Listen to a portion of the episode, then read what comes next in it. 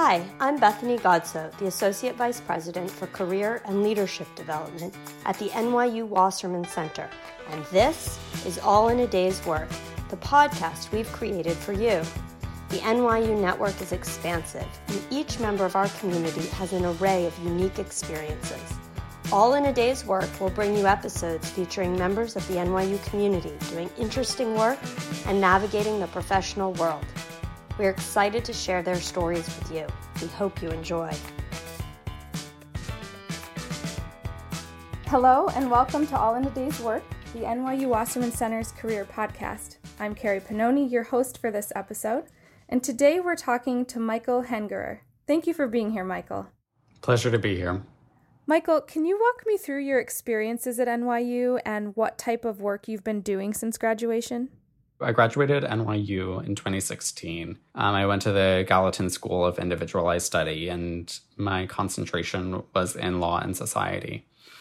But frankly, a lot of the time I spent at NYU, my attentions were focused on student activities and leadership, student government specifically. So I, I became part of the Student Senate by being Gallatin's school representative in my sophomore year. And then junior and senior year, I was involved in the leadership of the Student Senate. When I first graduated, the summer of 2016, I didn't have a job. I spent pretty much all day, every day, looking for a job. And then I ended up in September of 2016 in a job in advertising sales. That job lasted for about six months. And I realized pretty soon into it that it was not the right role for me. But fortunately, I was connected through someone that I met at NYU to a role in learning and development at an investment bank. So I ended up in that role for three and a half years, and I am now at law school. So I know when you were at NYU, you devoted a lot of energy to student leadership at the university. What impact did that have when you graduated and started your professional career? I would say the benefit I got after graduation was twofold. First was I met a lot of people and developed a really strong network.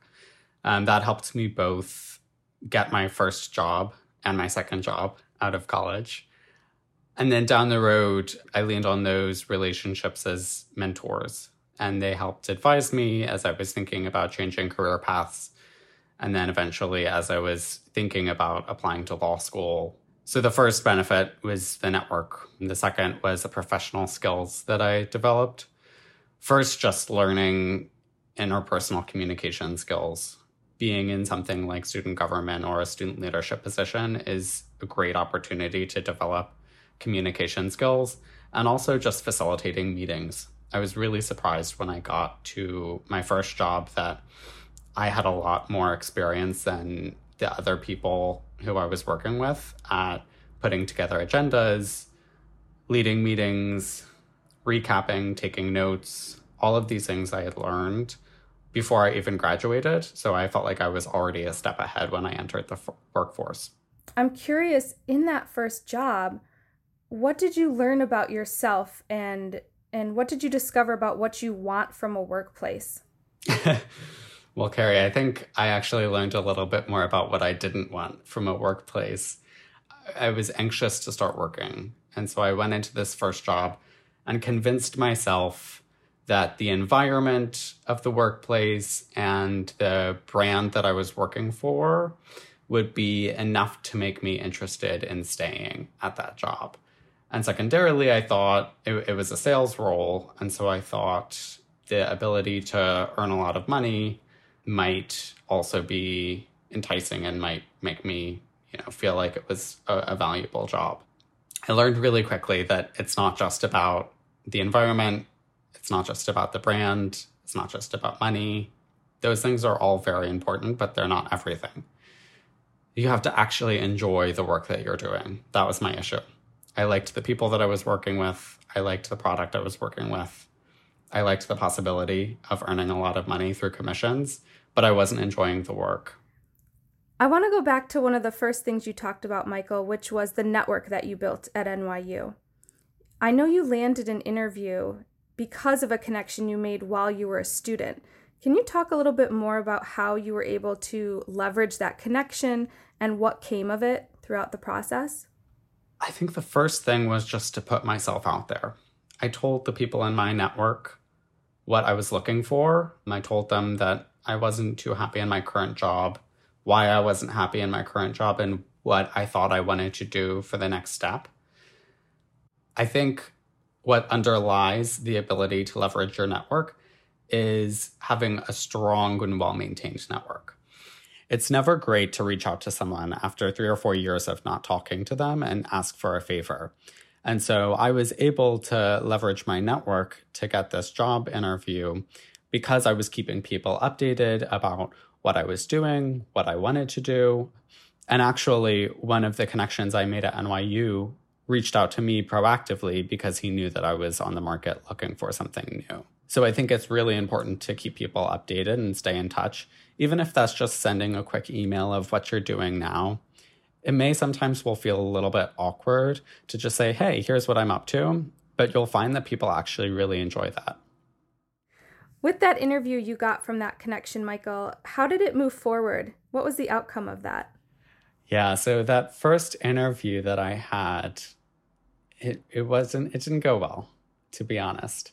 I didn't get the job, but nonetheless, it was actually a really great experience.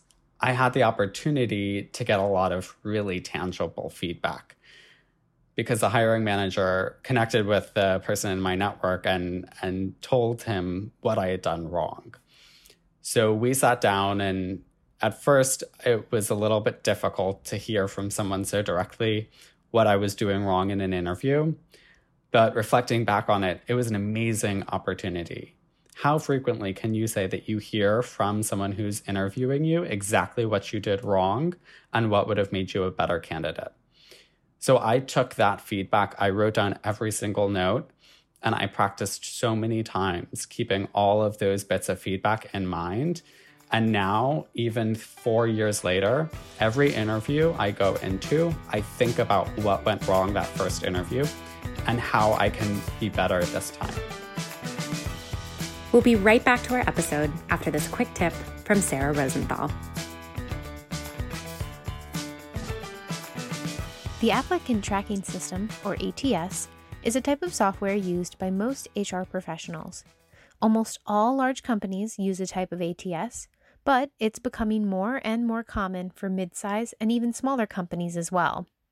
These programs allow companies to create algorithms that can then process applications quickly, so understanding what a company is looking for and personalizing your resume, cover letter, and any other application materials is crucial to being a competitive applicant. Job descriptions are a great place to start for tailoring your application. When updating your resume and cover letter for each position, you'll want to use keywords that match the company's since many ATS algorithms are set to scan for specific keywords in addition to things like school, major, graduation year, and skills. Formatting is also important for the ATS, so while it can be tempting to load your resume with graphics, tables, or atypical headers such as what I've done instead of experience, remember that this may not be a good fit. Keeping a clean format with your experience listed in reverse chronological order will increase your chances of success with the ATS. Lastly, always remember that after your application goes through the ATS, a hiring manager will also be reviewing it, so you want your documents to stand out with strong content that is personalized to the company. Happy job hunting! And now, back to the episode.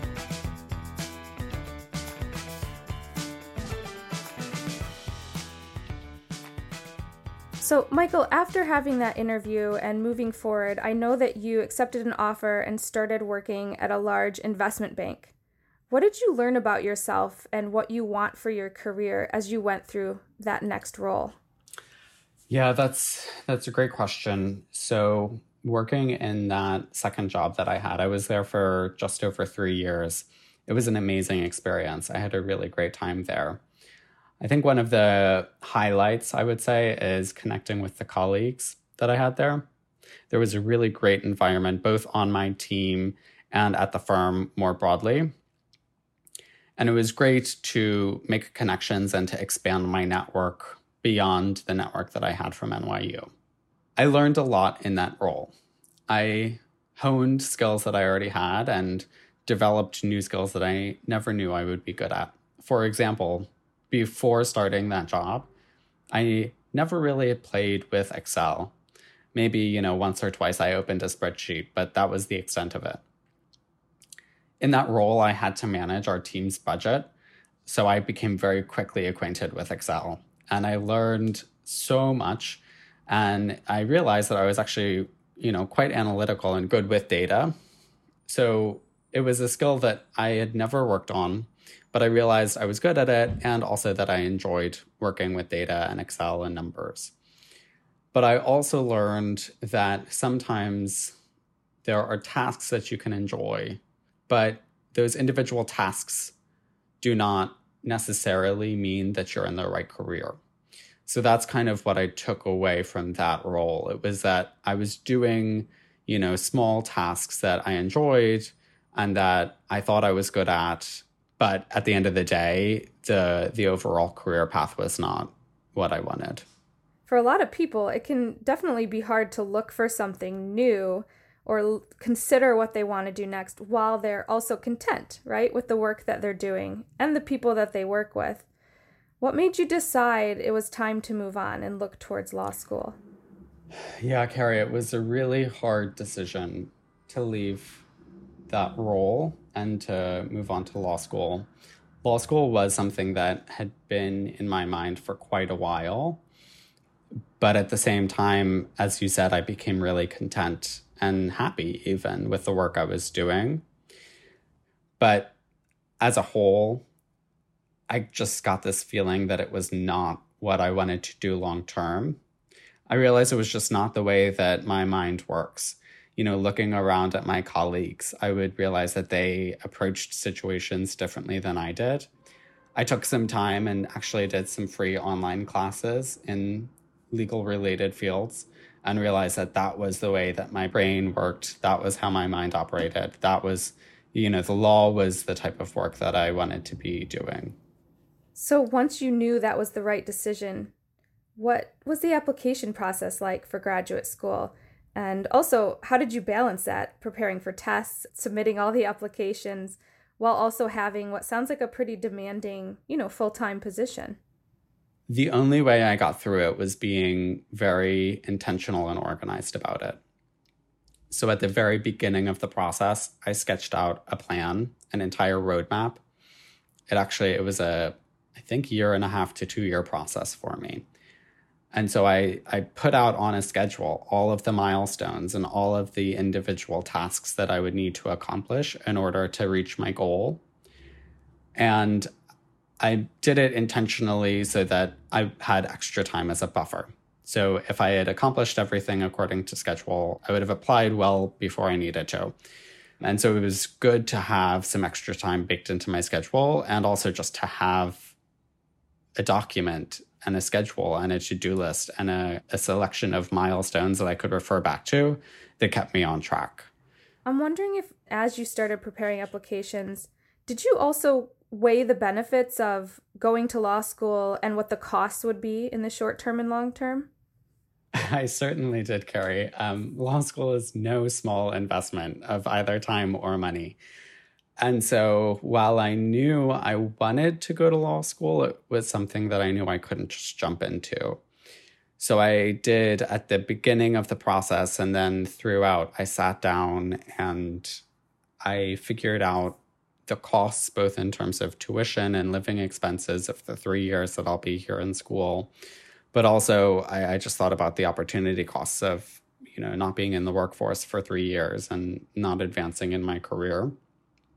And I weighed that against what I knew was the typical starting salary for someone graduating law school. And for me, it ended up being worth it but it definitely was something that I had to be really methodical about and think very critically about.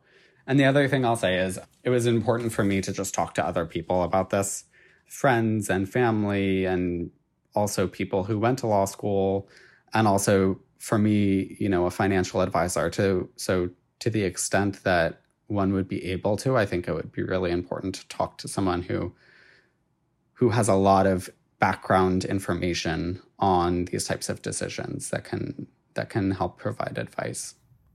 Thank you for sharing that, Michael. I think it's really important that people understand not just the time and the energy that, you know, can go into returning to school, but the costs associated with it is certainly an important consideration. And all of that hard work paid off. You're now well into your first semester at law school. What's been the most challenging part of going from the workplace and returning to school?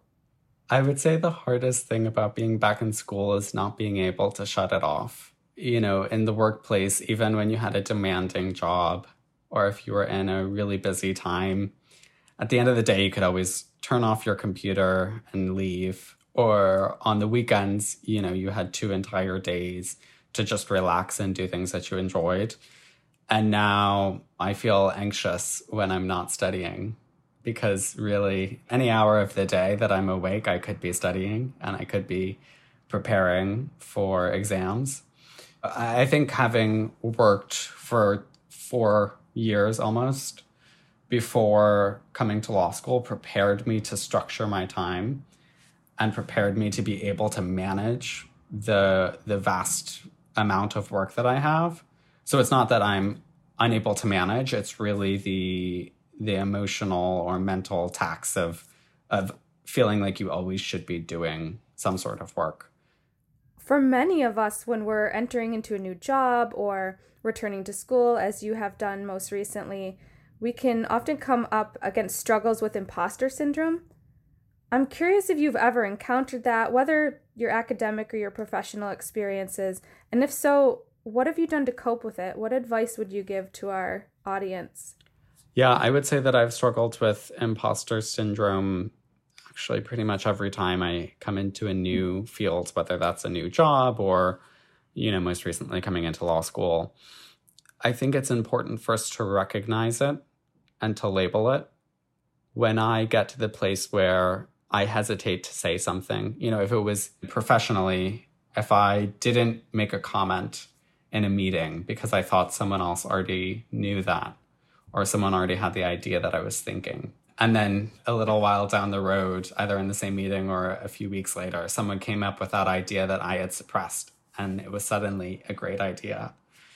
That's when I recognized that I was feeling imposter syndrome because in that moment I thought everyone else is smarter than me. In law school, it's the same thing. You know, in class, when you have a thought about something that the professor is saying, but you don't raise your hand, but then someone else says that and the professor commends them for having such an insightful thought or comment.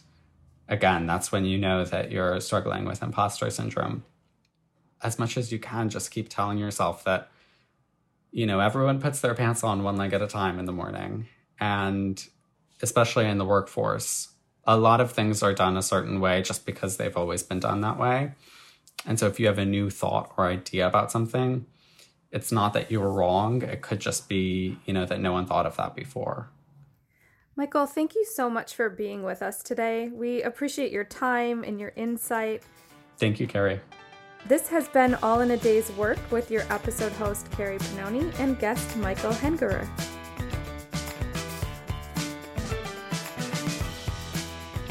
If you want to learn more about the services that are offered at the Wasserman Center, you can log onto our career portal, Handshake, through your NYU homepage. Today's episode was hosted by Carrie Panoni with episode guest Michael Hengerer. We're produced by Miriam Miller and Lily Smith, edited by Lily Smith, and created with support from Nia Beresford, Danielle Crystal, Dana Rosa, Haley Garofalo, Diana Mendez, Joseph Mercadante, and Sarah Rosenthal. That's all in a day's work. Thanks for listening.